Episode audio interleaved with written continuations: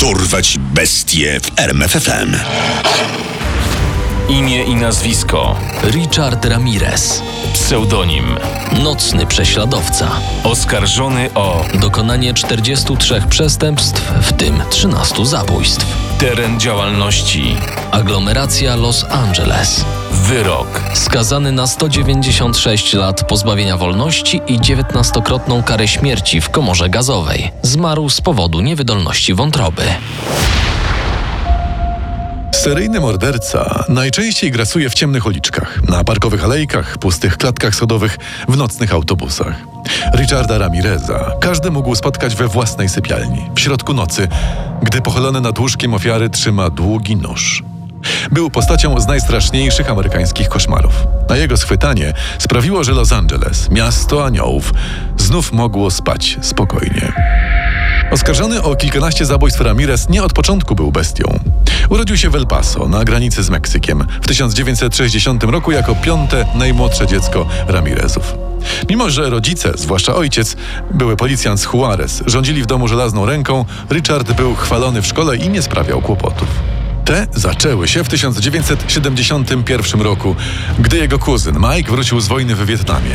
Mały Richie z fascynacją słuchał opowiadanych przez niego pełnych przemocy historii. Chodź, Richie. Jesteś już na tyle duży, żeby wiedzieć, jak posługiwać się nożem. Wbijasz w bok szyi i przeciągasz. O tak. Kuzyn pokazał także chłopcu, jak korzystać z broni małego kalibru. Opowiadał mu, jak zabijał i gwałcił wietnamskie kobiety. Pewnego dnia, gdy Richard siedział w salonie kuzyna, Mike pokłócił się w kuchni ze swoją żoną. Jeszcze jedno słowo i cię zabiję, słyszysz? Zabiję cię! Po czym nagle wyciągnął z lodówki nabity rewolwer i strzelił. Kobieta zginęła na miejscu. Mike został umieszczony w zakładzie dla psychicznie chorych, a Richard. No cóż, Richard nigdy nie zapomniał widoku krwi i zwłok żony kuzyna. To tragiczne zdarzenie stało się przełomem w jego życiu. Zaczął kraść, brać narkotyki i w końcu wyleciał ze szkoły. Zatrudnił się w hotelu na nocną zmianę. Lubił wkradać się do pokoi śpiących gości. Pewnej nocy podglądał kobietę pod prysznicem. Niepostrzeżenie wszedł do łazienki, zakrył jej dłonią usta i zaczął gwałcić. W trakcie gwałtu do pokoju wrócił mąż kobiety, który wyszedł tylko na chwilę, by przeparkować auto. Ty! Ty synu! Mężczyzna pobił Ramireza do nieprzytomności, a następnie przekazał go policji. Ta jednak nie postawiła gwałcicielowi żadnych zarzutów, tylko oddała go w ręce rodziców. Rodzice z kolei wyrzucili chłopaka z domu. Richard wyjechał do Los Angeles, gdzie żył z kradzieży i handlu narkotykami. I nie tylko handlu. Wkrótce bowiem sam uzależnił się od kokainy, a aby ją zdobyć, musiał kraść jeszcze więcej niż dotychczas. Narkotyki sprawiły, że zaczął miewać chore wizje i mroczne fantazje. W jego życie wkroczył satanizm i fascynacja muzyką heavy metalową, która pobudzała go do okrutnych czynów. Ten pierwszy z najgorszych, morderstwo, popełnił w 1984 roku. Do niedawna sądzono, że pierwszą śmiertelną ofiarą Ramireza była 79-letnia Jenny Winkow. Dopiero w 2009 roku, dzięki badaniom śladów genetycznych, odkryto, że kilka miesięcy przed zabiciem Winkow Richard pozbawił życia 19-letnią May Leyun. Dziewczynka zeszła do piwnicy, by poszukać banknotu, który zgubił jej brat. Ponieważ długo nie wracała, chłopiec zaczął się niepokoić i poszedł jej szukać. May? May? May! Nie! Ciało dziewczynki zwisało z rury na ścianie i było rozwieszone niczym na krzyżu. Jej śmierć przypominała inscenizację rytuału satanistycznego. Niestety śledztwo utknęło w martwym punkcie. Zachowano natomiast próbkę śladów mordercy. Po 25 latach okazało się, że pasuje do materiału genetycznego pobranego od Ramireza. Minęły dwa miesiące od śmierci małej May. Był ciepły czerwiec. Ramirez krążył autem po San Francisco, szukając idealnej dla siebie ofiary.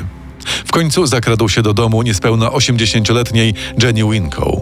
Otworzył drzwi i brutalnie zaatakował kobietę, zadając jej wielokrotnie ciosy nożem. Kolejnego mordu Ramirez dokonał w marcu 85 roku. Zakradł się do garażu 25-letniej Marii Hernandez. Strzelił do dziewczyny, gdy tylko wysiadła z auta. Maria upadła, a Richard, myśląc, że nie żyje, wszedł do jej domu. Jedna z głowy została ta druga. Maria Hernandez miała szczęście. Kula trafiła w breloczek od kluczyków samochodowych. Jednak gdy weszła do kuchni, przeżyła szok. Jej przyjaciółka i współlokatorka, 33-letnia Dale Okazaki, leżała w kałuży krwi. Na stole stała nierozpakowana torba z zakupami. Hernandez udało się zapamiętać i podać policji ogólny rysopis sprawcy. Był wysoki i szczupły. E, miał czarne włosy e, i latynoski typu rody. W garażu dziewczyn znaleziono czarną czapkę sprawcy z logo grupy ACDC. Wszczęto śledztwo, na czele którego stanął Hill Carillo, najmłodszy 34-letni pracownik Wydziału Zabójstw Okręgu Los Angeles. Trzeba przyznać, że miał masę roboty. Tej samej nocy, gdy rozpoczął śledztwo w sprawie zabójcy Okazaki, Ramirez zamordował 30-letnią Cailian Yu, dwukrotnie do niej strzelając. Pociski pochodziły z tego samego rewolweru, co w przypadku Okazaki, kaliber 5,6 mm. Minęło zaledwie 8 dni, gdy sprawca zaatakował ponownie. Tym razem na ofiarę wybrał małżeństwo Vincenta i Maxine Zazarra, prowadzące restaurację w Whittier w hrabstwie Los Angeles. Wszedł do domu przez okno w pralni. Vincent, który zasnął przed telewizorem, zginął od strzału w głowę. Maxine próbowała uciec, ale sprawca zdołał ją schwytać i związać. Gdy zajął się poszukiwaniami biżuterii, Maxine udało się wyzwolić z więzów i sięgnąć po strzelbę.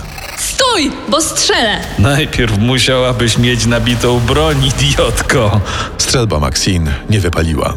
Morderca wpadł w szał. Złapał nóż rzeźnicki leżący na stole w kuchni, wydłubał oczy ofiary i zabrał ze sobą. W mieszkaniu państwa Zazarra śledczy odnaleźli odcisk buta, który pasował do niedawnego porwania pewnego dziecka w okolicy. Analiza balistyczna i ów ślad buta skłoniły Hilla Carillo do myślenia o seryjnym mordercy.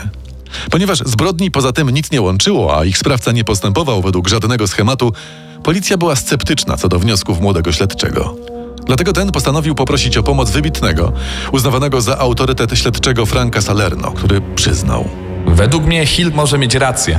Uważam, że trzeba powołać mały zespół dochodzeniowy i działać tak, jakbyśmy mieli do czynienia z seryjnym.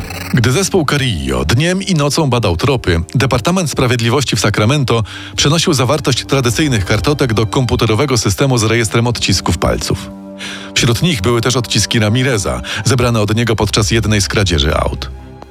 Ale nikt jeszcze nie łączył łagodnego, spokojnego Ramireza z brutalnymi mordami w Los Angeles i w okolicach. Zaczynało się najgorętsze lato w Los Angeles od ponad 100 lat. Nie tylko dlatego, że żar lał się z nieba. W mieście i okolicach grasował seryjny morderca.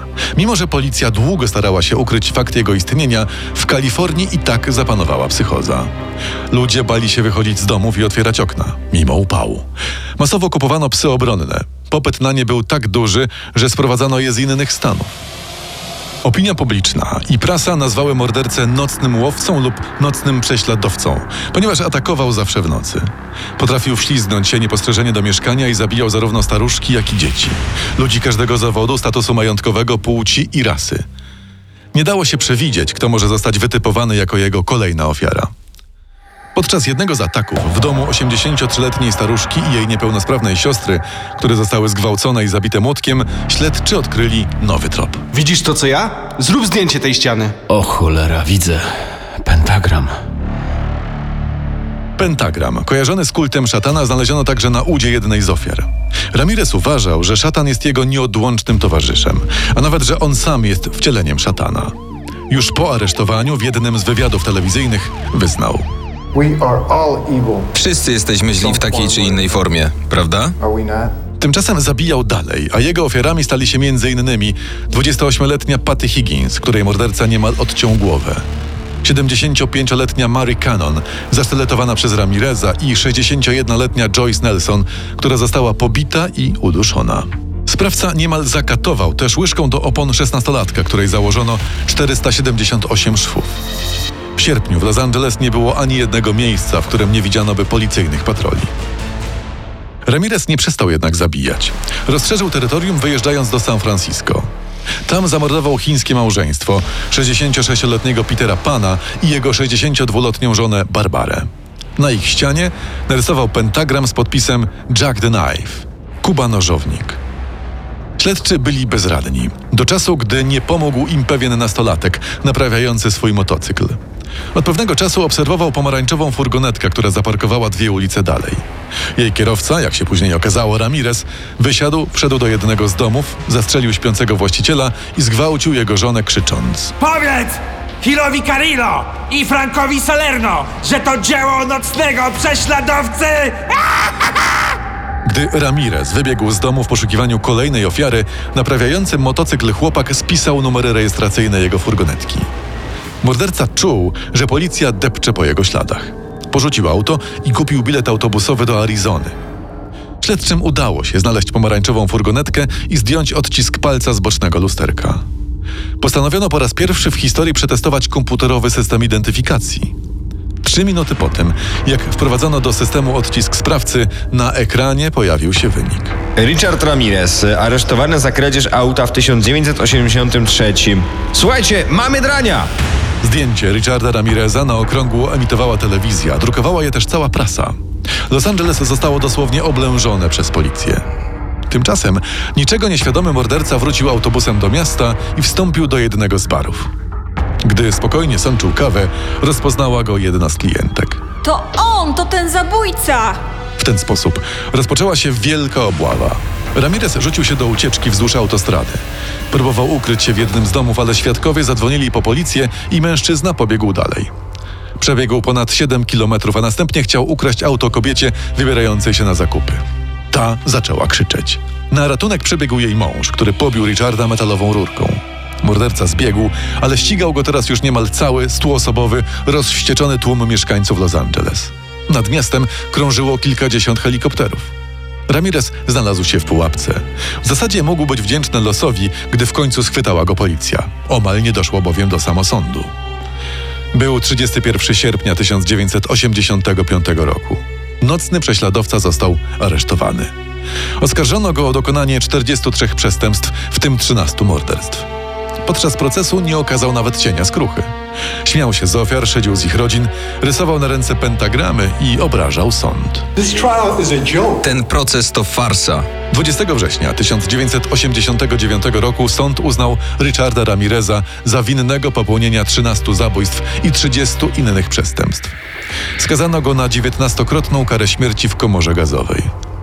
W roku 1996, ku oburzeniu rodzin ofiar, poślubił zauroczoną nim dziennikarkę, z którą przez długi czas wymieniał listy.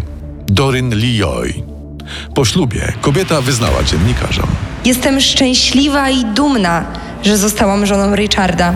Dorin Leoy obiecywała, że w momencie wykonania kary śmierci na mężu ona sama popełni samobójstwo. Tak się jednak nie stało. Osadzony w więzieniu San Quentin Richard Ramirez zmarł z powodu niewydolności wątroby 7 czerwca 2013 roku. Nikt nie zgłosił się, by odebrać jego ciało. Dorin prawdopodobnie odeszła od niego w 2010 roku, gdy wyszło na jaw, że jego pierwszą ofiarą była dziewięcioletnia dziewczynka. Poznaj sekrety największych zbrodniarzy świata. Dorwać bestie w RMFFM.